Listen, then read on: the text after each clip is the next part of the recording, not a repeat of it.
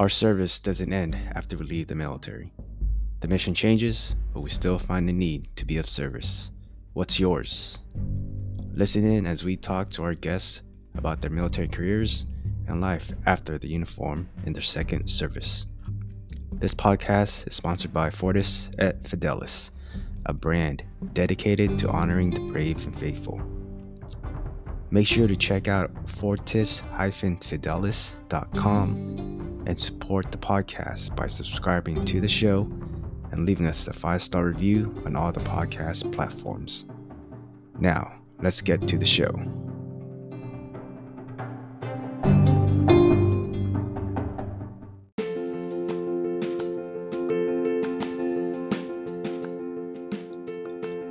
What's going on, everyone? Raiden here, and we just want to let you all know that for the second year in a row, Brave and Faithful podcast has been nominated by the Veteran Podcast Awards as one of the top best overall podcasts, and the best Navy hosted podcast. Make sure you all go to veteranpodcastawards.com slash vote and vote for our podcast for the best overall and the best Navy hosted podcast. Voting begins August 8th and ends September 18th.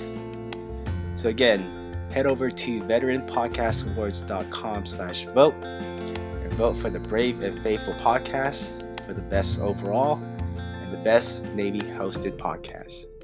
Thank you all for your support.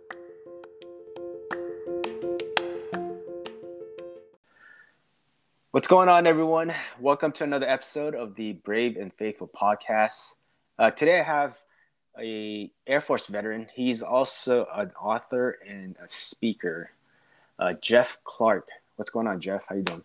Hey, man. How are you? I'm good. I'm good, man. And again, thanks for for taking the time here. Uh, yeah, sure.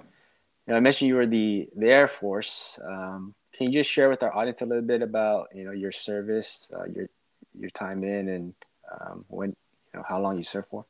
Yeah. So, uh, served for 12 years in the Air Force. Uh, I was medically retired in 2017. Uh, I was in medical logistics. Um, for those who don't know, it's basically medical supply. Um, I did a lot of special duties. I did a couple of joint assignments um, down in San Antonio. So got some joint experience. Really liked working with the Army. Um, I kind of found a second home with them and felt very welcome with them. So joint assignments were really cool. Um, like I said, I did 12 years. I was medically retired because my back broke my back, messed it up you know, pushing around cargo, lifting, uh, and then I messed up my shoulder. So it just with those things combined, it was just hard to kind of bounce back from. So um, they ended up medically retiring me, and then when I medically retired, you know, um, I took about eight months off, and then I went back and I worked for the government again um, in a different capacity, but still in a support role, supporting a mission. So yeah, twelve years Air Force, loved every minute of it. I wish I could have stayed longer, but you know,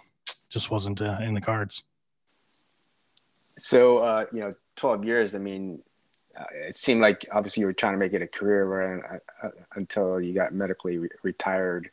Um, what was, was kind of like, how was the transition from you from, you know, leaving the military and then going back into the civilian sector?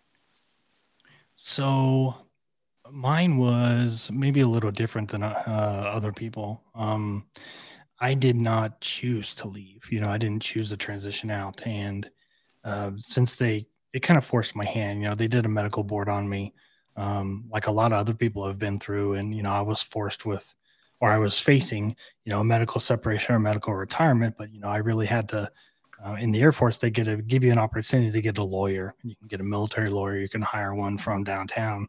And I got a military lawyer and I went, went to go meet with him. And he was like, man, we got this in the bag. they haven't looked at we, they haven't looked at several things that they're basically trying to boot you for and you know i think we have a really strong case he's like you know so we went over things and he kind of got me prepared to what you know because you actually go to court i mean you go to a military court and stand there and you know just like you see on tv and all that and yeah uh, we were ready to go man and i went home showed up the next day 30 minutes early like he told me to and i walked into his office and he's like cool, man. I'm glad you're here. Let's sign some papers and I'll get you out of here. And I was like, what? He said, yeah, man. Uh, I took this in front of the judge, man. He looked he looked at it for one second and said, "Nah, I'm not wasting my time on this. There's oh, all kinds of stuff this guy's busted up for that they haven't even tried to look at." So he just he signed retirement papers and said, "Yeah, let this guy go." so, yeah, mine was a little different than maybe some other people, but probably still similar to others. But um, yeah, I didn't have I didn't have that option. I was kind of faced with it. So like that last year and a half I was in was very stressful because, you know, if, if any of you listening have been through a med board, you know, but for those of you who haven't, it's very stressful. They have a lot of yeah. demands of you and you do a lot of paperwork and there's a lot of what ifs and there's no timetable. It just kind of happens when it happens, you know, and and then when you finally get to the resolution, you know, they only give you like 45 days to get out. I mean, it's like, hey, okay, now you got your orders, get out. So for me, the transition was quick. I kind of saw it coming because I kind of knew from the injuries, but um, when it really happened, you know, my I was already back in my hometown. I got orders here, and we were already living. Um, and had a living situation figured out, so I didn't have to move or pick up my house or anything like that. I just came right back home, and um, I went to work, work for a local company um, selling beer and uh, just kind of paying the bills while I was waiting on the right government job to open up on the base to get back into. So I did that for like five months of the out of the eight that I was out of uniform. And, right.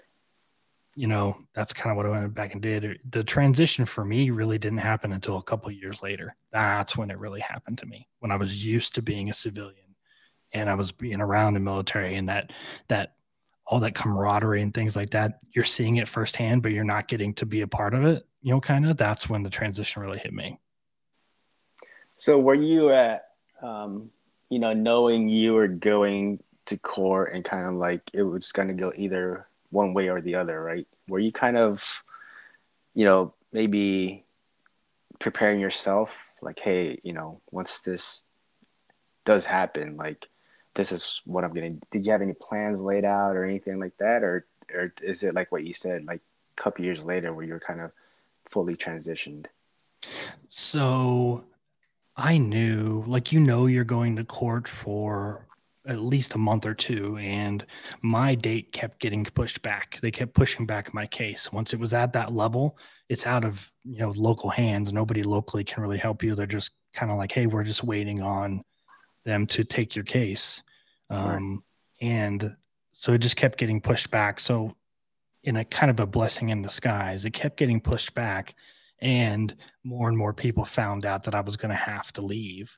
And more and more people were reaching out to me like, hey, you know, hit me up when you leave. You know, oh, there might be some government jobs opening up that we'll consider you for. We want you to apply. So that kind of bought me some time and next thing I knew, you know, when it did actually happen, there were several jobs that were open that I applied for, but they had that. Uh, well, right when I got out, um, Trump got elected, and then he did that uh, government hiring freeze. So I was kind of in limbo with a certain job. You know, after I had sold beer for a couple of months and waiting for that job to open up, um, he did the hiring freeze after he got elected, and then I kind of got hung up in that a little bit for like three or four weeks, so that delayed my my start date. But I eventually got in there, and yeah, like I said, it wasn't until a couple years later when I really started um, interacting with more veterans and finding out what the transition was really like for other people that it really kind of hit me, and I was like, man, I was blessed. I was really, really blessed because mine could have been a whole lot more difficult.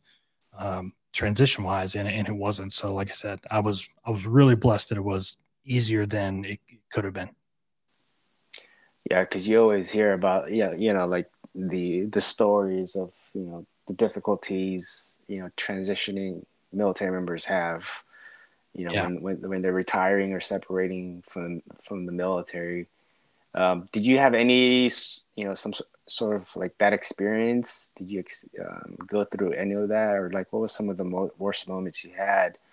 You know, knowing that you're being basically medically retired, and you know this was what you wanted to do, but you were told no. You know, like what was those moments like? So really, it was um, it was really a couple years later when I realized um, how much I missed it. And then that's when those things started kicking in. So I immediately went back to a work and I went to a job and, you know, I was around the military. So I never really like mentally transitioned away from the military because I wasn't really away from it very long. So it was kind of a process of, okay, I'm a civilian. I'm treated a little differently. Um, it's not the same anymore. And it took a little while to get used to that. But again, I was around it, so it wasn't um it wasn't as bad. What really hit me was when my body kind of started catching up to myself. And I realized, oh, you know, that high of kind of coming off of the transition and getting, you know, used to a new life and all that. When I came off of that high a couple years later, that's when it really hit me because I was like, oh, now now my body's telling me I can't do things that I used to be able to do. And mm. that was a game changer. And that's when the physical and the mental started kind of coming in crashing down. And that's I had to go get help because I just that's what I wasn't ready for. So so now, you know, kind of just fast forward, you mentioned you were when you first got out, you were working for uh, a beer company, and then now you you got a job as uh, you know basically back with the government, right? Yep. Um, so how did you? Were you, is that was that something you were always looking for, or like how did you um, come across that? Well, honestly, I didn't really know what I wanted to do when I was getting out. Um, I knew that I wanted to support my wife going to school, so I really didn't care what I did. Um, I was just concerned with that next phase, and it was really important to me that she went to school. Oh, yeah. But um, I, on my way out the door, there were jobs opening up that people were showing interest in me in in the government and in the civilian sector. Um, the timing didn't hit quite right that summer when I got out and I was eligible and I had my 214 in my hand and all that.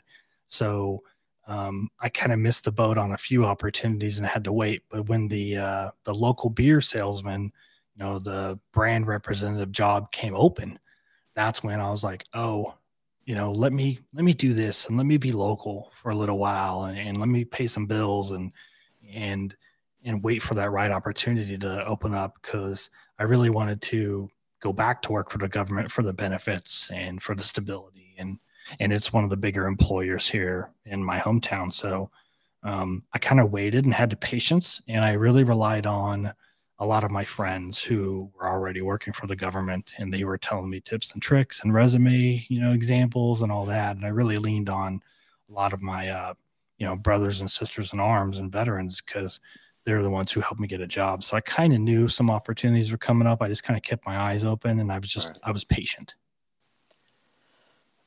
So, you know, um, so you got this, this, this job as, you know, as a government employee. Um, and now you've, you know, several years later, you have, you have a podcast, like Courses of Action podcasts. Mm-hmm. Uh, you have a book that just came out. Uh, um, how did you go about you know creating basically the podcast and then and then the what made you write the the book that's that's currently out now so um i wrote the book um i would i had it written when i was on active duty. I had kind of a shell of an idea and i said you know one day i want to do this. Um and even if it was just something that i wrote and my kids eventually saw and you know they were just kind of oh my god my dad wrote a book. Like it was something that it was for them mainly. Um, but when I became a government civilian, I was in a, I got promoted into a, um, a government civilian leadership position. I was making decisions over both civilian and military operations.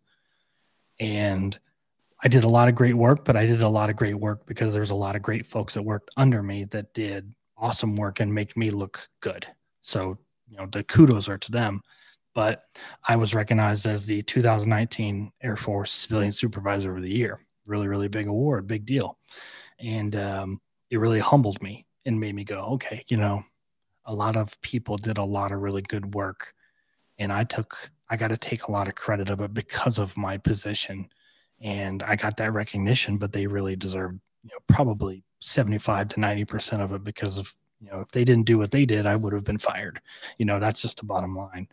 And um, so I really took that as a sign of I could do more. So I needed to dedicate myself to finishing that book and kind of putting my leadership, you know, ideas and concepts and, and theories and, and tips and tricks and on paper. So I went back to the book and I said, I'm going to do it now. I really am. And I, I, I sat down and I just kind of started hammering it out. And I had like 55,000 words written, I think. Um, and I just, I canned like 30,000 words of it. I just said, ah, is not the route I was wanting to go. It kind of felt forced. And, um, I just kind of sat there and and tried to develop a little bit more. And I took a break and I went back to it a bunch of times. And it wasn't until Tactical 16 came along and Chris Schaefer is the CEO. He's a former Green Beret. And um, he came to me and said, Man, I heard about your book. Let's go have a beer. And I was in Colorado at the time. And we went and had a beer and I told him about it. And he loved the idea and told me to you know, send it to him whenever whenever I got in a position that I was ready to, you know, send it out to a publisher and he wanted to review it and yeah. sent them the first couple of chapters i think um, that christmas. And he replied back with a contract and said i love it. Finish it and let's go. So um, i did the podcast to answer the second part of your question.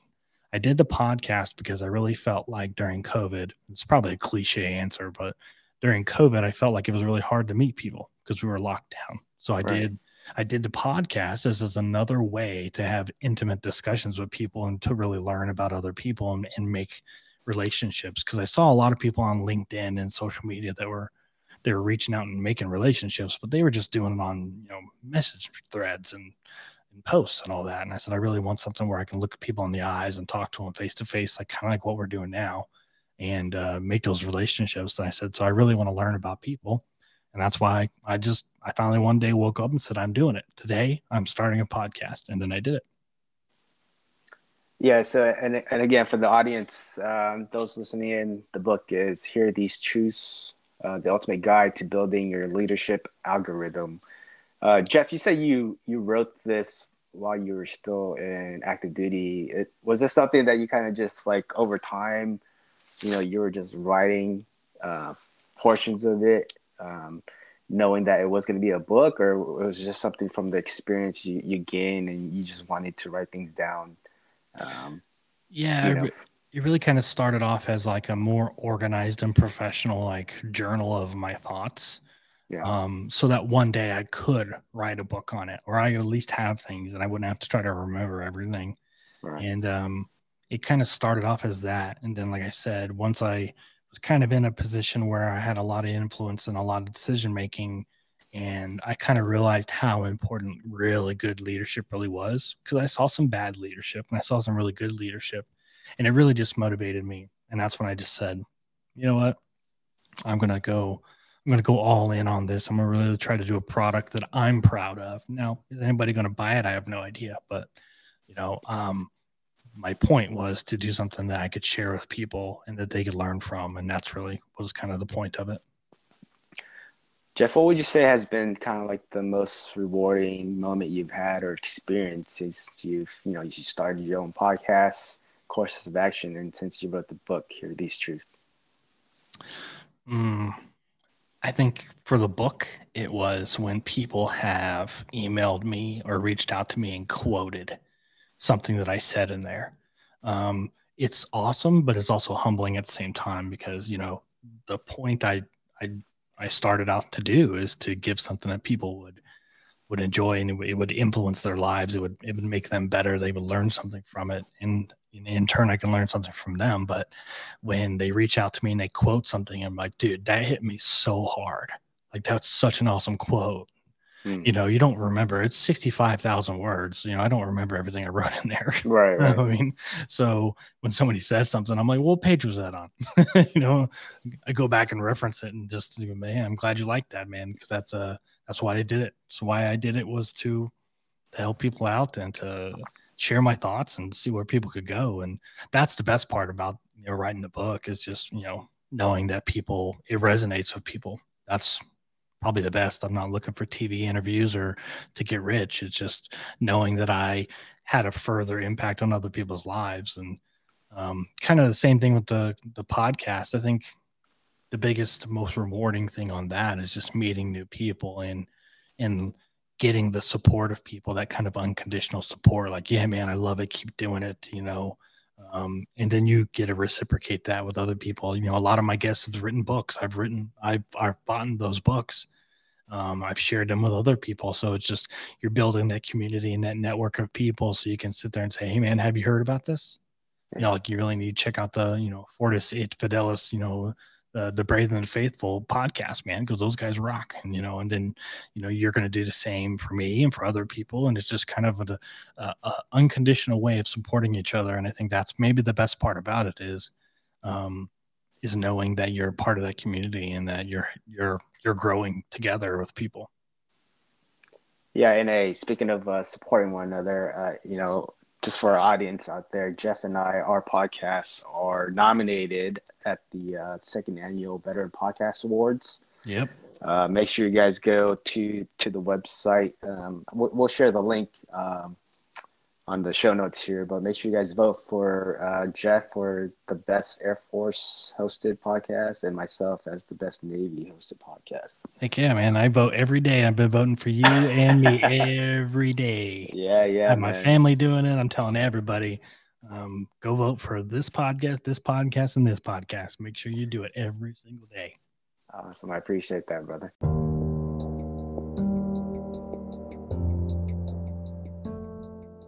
Want to support an active duty owned brand? Head over to fortis-fidelis.com.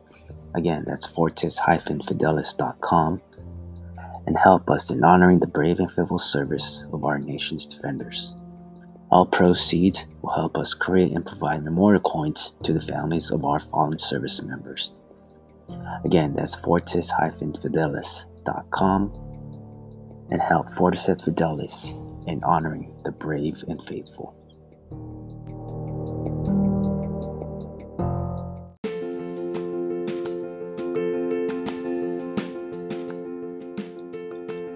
What's going on, everyone? Raiden here, and we just want to let you all know that for the second year in a row, the Brave and Faithful podcast has been nominated by the Veteran Podcast Awards as one of the top best overall podcasts the best Navy hosted podcasts. Make sure you all go to veteranpodcastawards.com slash vote and vote for our podcast for the best overall and the best Navy hosted podcast. Voting begins August 8th and ends September 18th. So again, head over to veteranpodcastawards.com slash vote and vote for the Brave and Faithful podcast for the best overall and the best Navy hosted podcast. Thank you all for your support.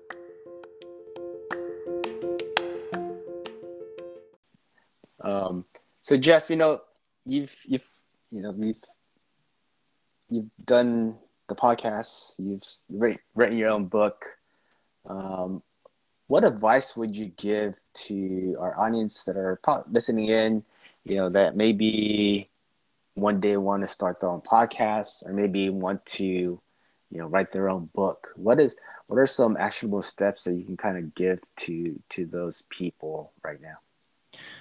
Well for a podcast i would say um, the biggest thing i learned was to really do some research on what other people have done and go listen to some similar podcasts of what maybe you're wanting to do and take a look at their branding take a look at their message and take a look at their like their format their length their um their frequency and all that stuff and then come up with an idea for yourself because podcasts tend to be pretty specific um you know they have kind of a targeted audience and um the last thing you want to do is to try to cast this wide net and try to get every person in the world to listen to your podcast because you're going to be yeah. so general it's so broad that you're going to have a hard time capturing an audience. The second thing I would say is be okay with having slow results because you want to build into something big. You don't want to try to come out big out the gate necessarily. Um, you might struggle with that, and that will lead to disappointing results. And disappointing results oftentimes is what kills momentum and it kills people doing things. You know, um, if I were to have quit after my first five episodes um, because of the viewership that I got immediately after that, I would have, you know, it would have been an, easy loss because I would have just given up.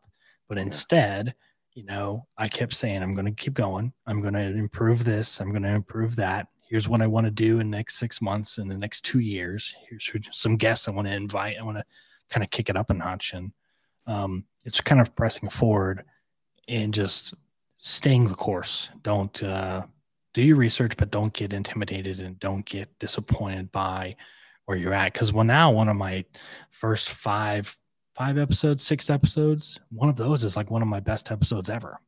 So, oh, wow people yeah, like listening back to it. Exactly. So it wasn't um it wasn't about that in a moment. I mean, it didn't do very good for like six months. And then as I published more episodes and I did some cross promoting and um I did a little bit more pushing it out there. And then people caught on and then people start going back and looking at, you know, back episodes. That's when things kind of started catching on. And that's really what you have to do is you have to just kind of wait and stay the course and just keep being persistent and um, you know, like they say, you need just keep showing up, and uh, it, it'll come. The results will come if you're doing it right and you're putting effort into it and you're putting passion into it. The results will come, and uh, it's not quite the same as writing a book. Um, writing a book's a little different, man. Like I think you really have to sit down and be dedicated to writing because, you know, if you look at how much like a regular paper in school might be two or three thousand words and that's like 10 15 pages long you're like, man, that's a long paper. Well, think about how much, a, I mean, a 200 page book, how many words is that? We're, we're in the 60s yeah. and 70,000s, you know? So you've really got to put some effort into it because, and they say the first 50 pages are the most important because if you, if somebody can read after the first 50 pages, you've captured them. So, on the same token as a podcast, if you're going to write a book, do your research. You know read some books that are in your genre that you're targeting you know talk to other people reach out to guys like me who have already wrote a book and say hey you know can i bend your ear for half an hour?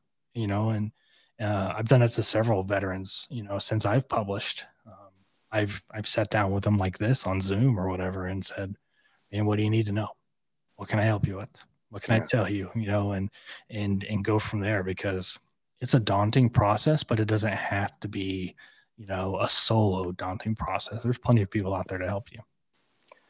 What are some things that you've taken away from the service that's kind of helped you with, you know, starting your own podcast and and being an author, publishing your own book? Ooh, man, that's a good question. Um, I would say patience.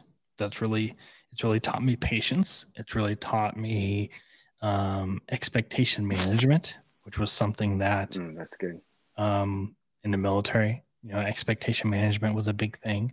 Right. Um, attention to detail. You know, of course, we know that in the military, attention to detail is a huge thing. But um, you know, showing up is probably probably maybe the biggest thing. Um, I mentioned it a little bit ago. You know, showing up every day, showing up, you know, crisp uniform, looking good, boots polished. You know, they don't polish their boots anymore, but um, you know, being presentable and saying I'm here to work. And I think that was that's what got me through the book. That's what really got me through it. Because I kept I kept throwing things out and saying it wasn't good enough and um I kept going back to it, but I kept going back. And that was the thing. I kept showing up. I kept working. And that work ethic was really kind of what got me through. And it's, it's what's it's what gets me through the podcast now. Cause there's just days, as I'm sure you know, there's just days you just I don't want to record, I don't want to edit, I don't oh. want to I don't want to advertise. It's just yeah. it's a it's work, man. And when you work all day and then you come home and you got to do it again, you know. Um, but you can't that can't shine through in the microphone, you know, or on video. You know, you really got to show up and be pumped up and be ready to go because that's what people are tuning in to listen to you when you give them a good product. So you got to show up. Definitely, definitely. I think that's the most important thing, right? It's just obviously um, doing doing the work, but doing the work consistently is uh, is what matters. Yeah, consistent res- consistent work will equal consistent results. Definitely, definitely. Um, so Jeff, so you know, before we go to the second segment of our podcast here, um, if there's one thing or maybe a couple of things you want our, our listeners to take away from this episode, um, what would those what would those be? Oh man, um, I think the biggest thing, and this is maybe the biggest thing that's been for me, is um, don't ever be afraid to reach out to a fellow veteran um, and ask them for help. Because what I found, and I found this um, the hard way, was that people are more willing to help than you would believe they would be. You would think that in a a very crowded and kind of saturated podcast market, especially with veterans, um, that people will be kind of competing and fighting for you know views and listens. And I've found this is me personally, I found that to be the exact opposite. I've witnessed way more people willing to help than I have people who kind of gave me the cold shoulder. Um, I have had people that have given me the cold shoulder, but for the most part, a lot of people are like, yeah, man, this is what I use and this is what I have. And I just went to lunch actually the other day with uh, Dustin Kelly from the DTD uh, podcast, and me and him had a beer, and he was telling me, man, I use this and I use this, and this is what I do for this and all that. And I mean, he's just he had, I mean, no reason to do that other than he was just being helpful. Right. And um, I think that's maybe the biggest thing that I would say. And whether that's whether you're doing a podcast or a book, or you're writing your resume, or you're looking for help um, in the job market, like don't be afraid to reach out to another veteran and be like, hey, man, I'd really like to come work for your company or a similar company. Like, what can you tell me? You know, I'm not looking for a job or a handout, but what can you tell me about doing my resume? Or would you mind doing some interview tips with me or whatever? Just don't be afraid to reach out for help because there's a lot of people out there willing to help, and you'd be surprised how big that amount really is. Yeah, I think that's kind of like uh, I think that's I mean obviously that's the most important thing, right? It's just asking asking for for help. Um, mm-hmm.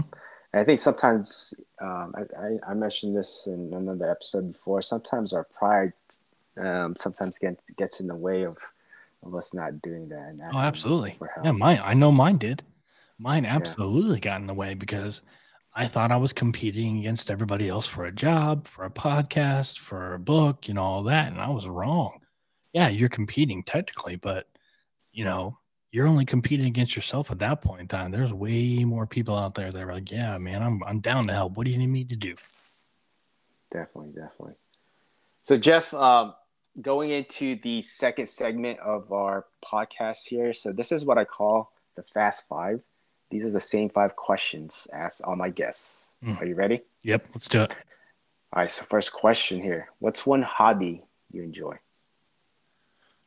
What's one hobby I enjoy? Um, I really enjoy archery. I have not done it as much. Um, I had surgery on my shoulder back in 2018. And for like the first year and a half after that, I really couldn't lift a whole lot with my arm. I was doing a lot of rehabilitation and kind of learning how to reuse that uh, arm and that hand again. But um, I used it as kind of a crutch afterward, and I was kind of scared. I was, I was really worried I was going to damage it again, and I didn't want to go through another surgery and all that rehab and physical therapy.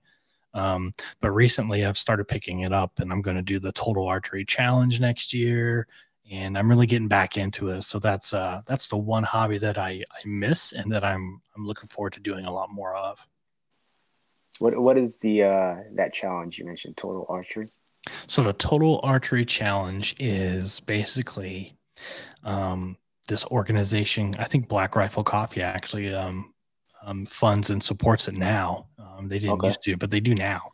And uh, they go out and uh, they pick different locations um, in the mountains. Basically, most of them are at old ski resorts um, during the off season when there's no snow, and they put out targets in different parts of the ski resort, and you basically walk it like you do a golf course, and um, it's just something. It's a different dynamic to shooting in your backyard. Like I shoot my bow in my backyard here at 20 yards. I got a little square target. It sits on the ground. It's pretty vanilla, but when you go to this, you might be standing on the edge of a peak with a 50 yard shot, you know, 25 yards downhill. You know what I mean?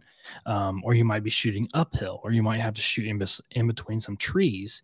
And it's just, it's really turned into a big event where especially a lot of veterans come out um, and vendors come out. You go to this, you know, total archery challenge for, and you basically play, you know, three days of golf, but you know, with your bow and arrow shooting at targets, yeah. and it's just kind of a fun, uh, fun event. I mean, you can keep score, but the point of it is not to win. They don't necessarily award a winner, I don't think, and it's just kind of a good time.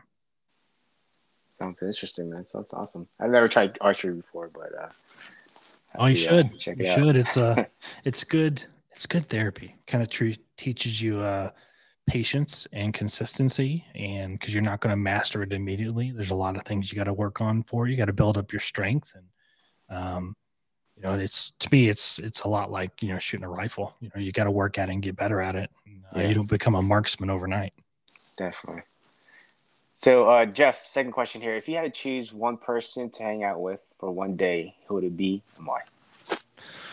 Oh, man. One person. It can be in any genre, uh, any. Anybody, uh, dead or living.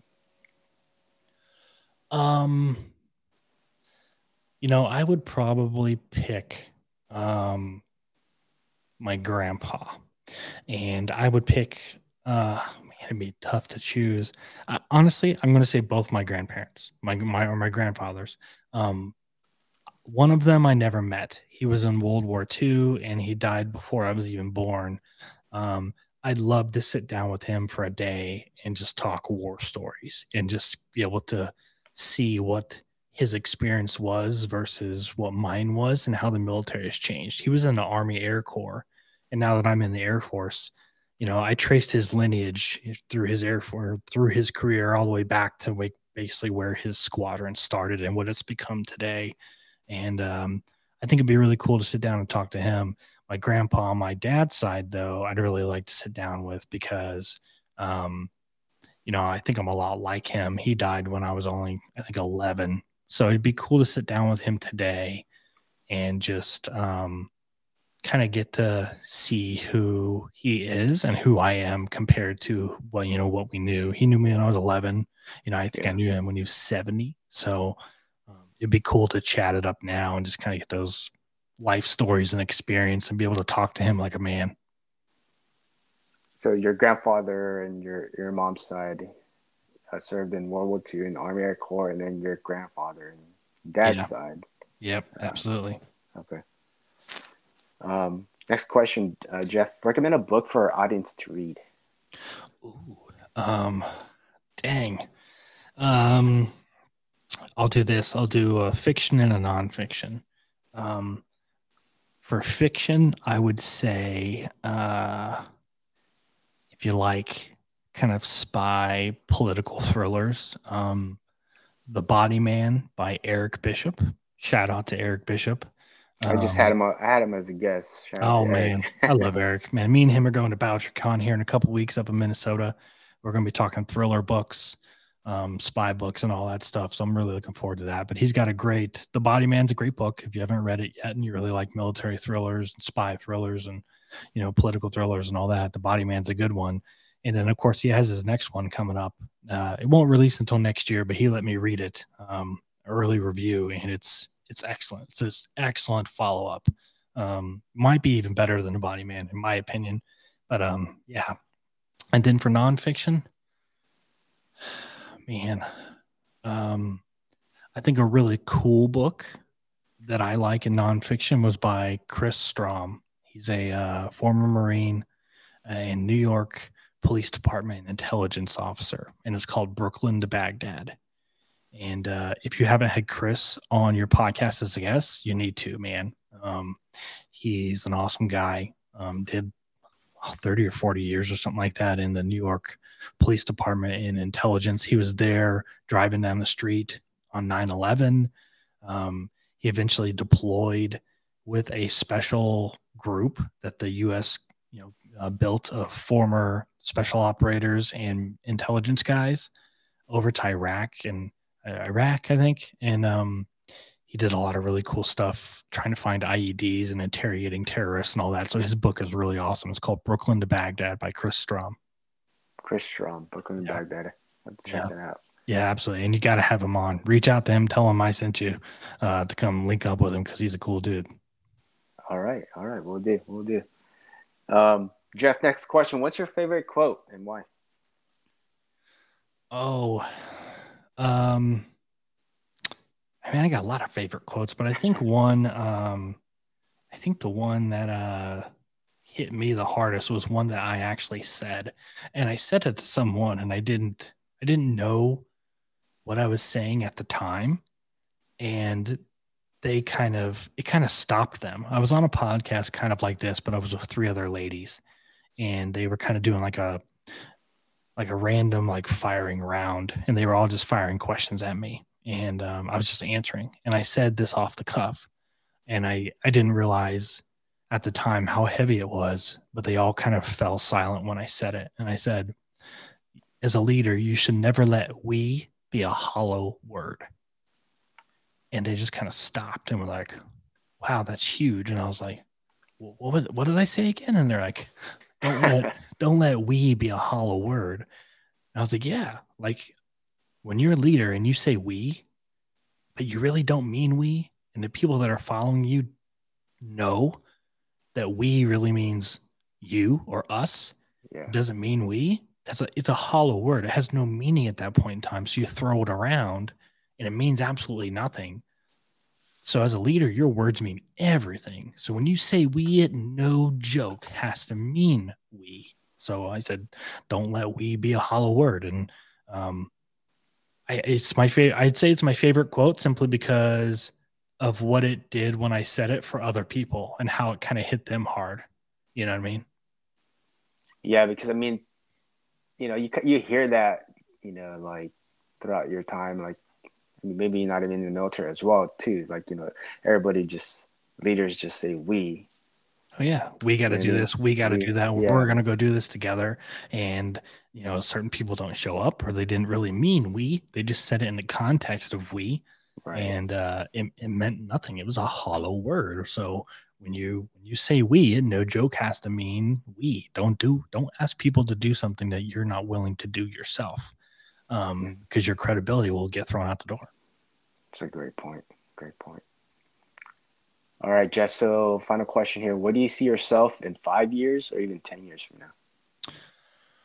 Oh, um, five years from now, I would really like to have another book under my belt. Um, I really want to get into the fiction genre and write some military and, and kind of spy thrillers. Um, that's kind of a um, dream of mine I've had for a long time, ever since I was a kid, and kind of I wrote my own comics and kind of had my own imagination. Um, we didn't have a lot of money when I was younger, so I didn't have like a lot of toys. I had to use my imagination. So um, I built stuff out of cardboard. I played outside a lot, and I just had a really big imagination. And that's something I really want to get back to um, as an adult, kind of doing some of those things. So I really want to have another book under my belt, uh, preferably some kind of military or spy thriller in five years. And 10 years, man, I'd like to be retired sitting on a beach drinking a margarita or something. But um, I don't know. 10 years from now, I'll probably be, well, I'll be almost 50. Uh, my kids will be grown and gone. So I think 10 years from now, I'd like to be at a point where, you know, I'm taking some vacations, I'm relaxing, and I'm really enjoying the labors of life.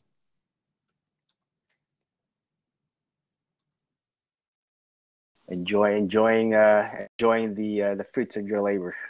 yeah, that would be that would be ideal.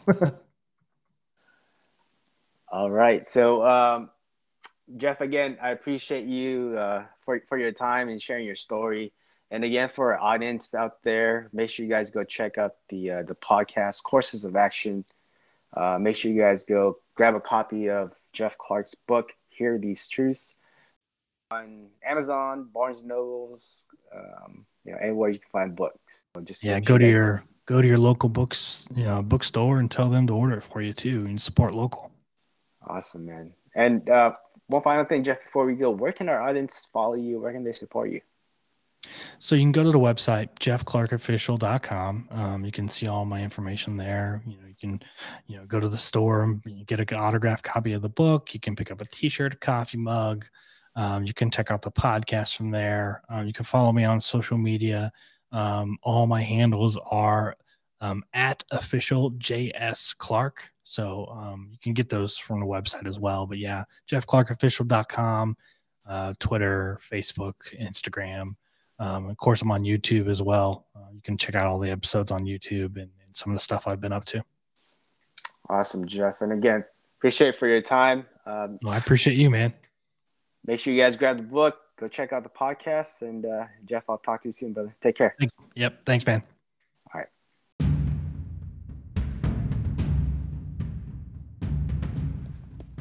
Hey everyone, Raiden here. I just want to thank you for listening to our podcast. And make sure you guys go check out our website, fortis-fidelis.com. Again, that's fortis-fidelis.com and learn how you can help us support in providing these memorial coins to the families of the fallen.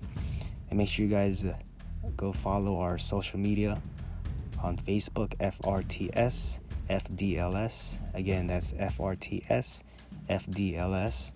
And on Instagram and Twitter at FRTS underscore FDLS. Again, that's FRTS underscore FDLS.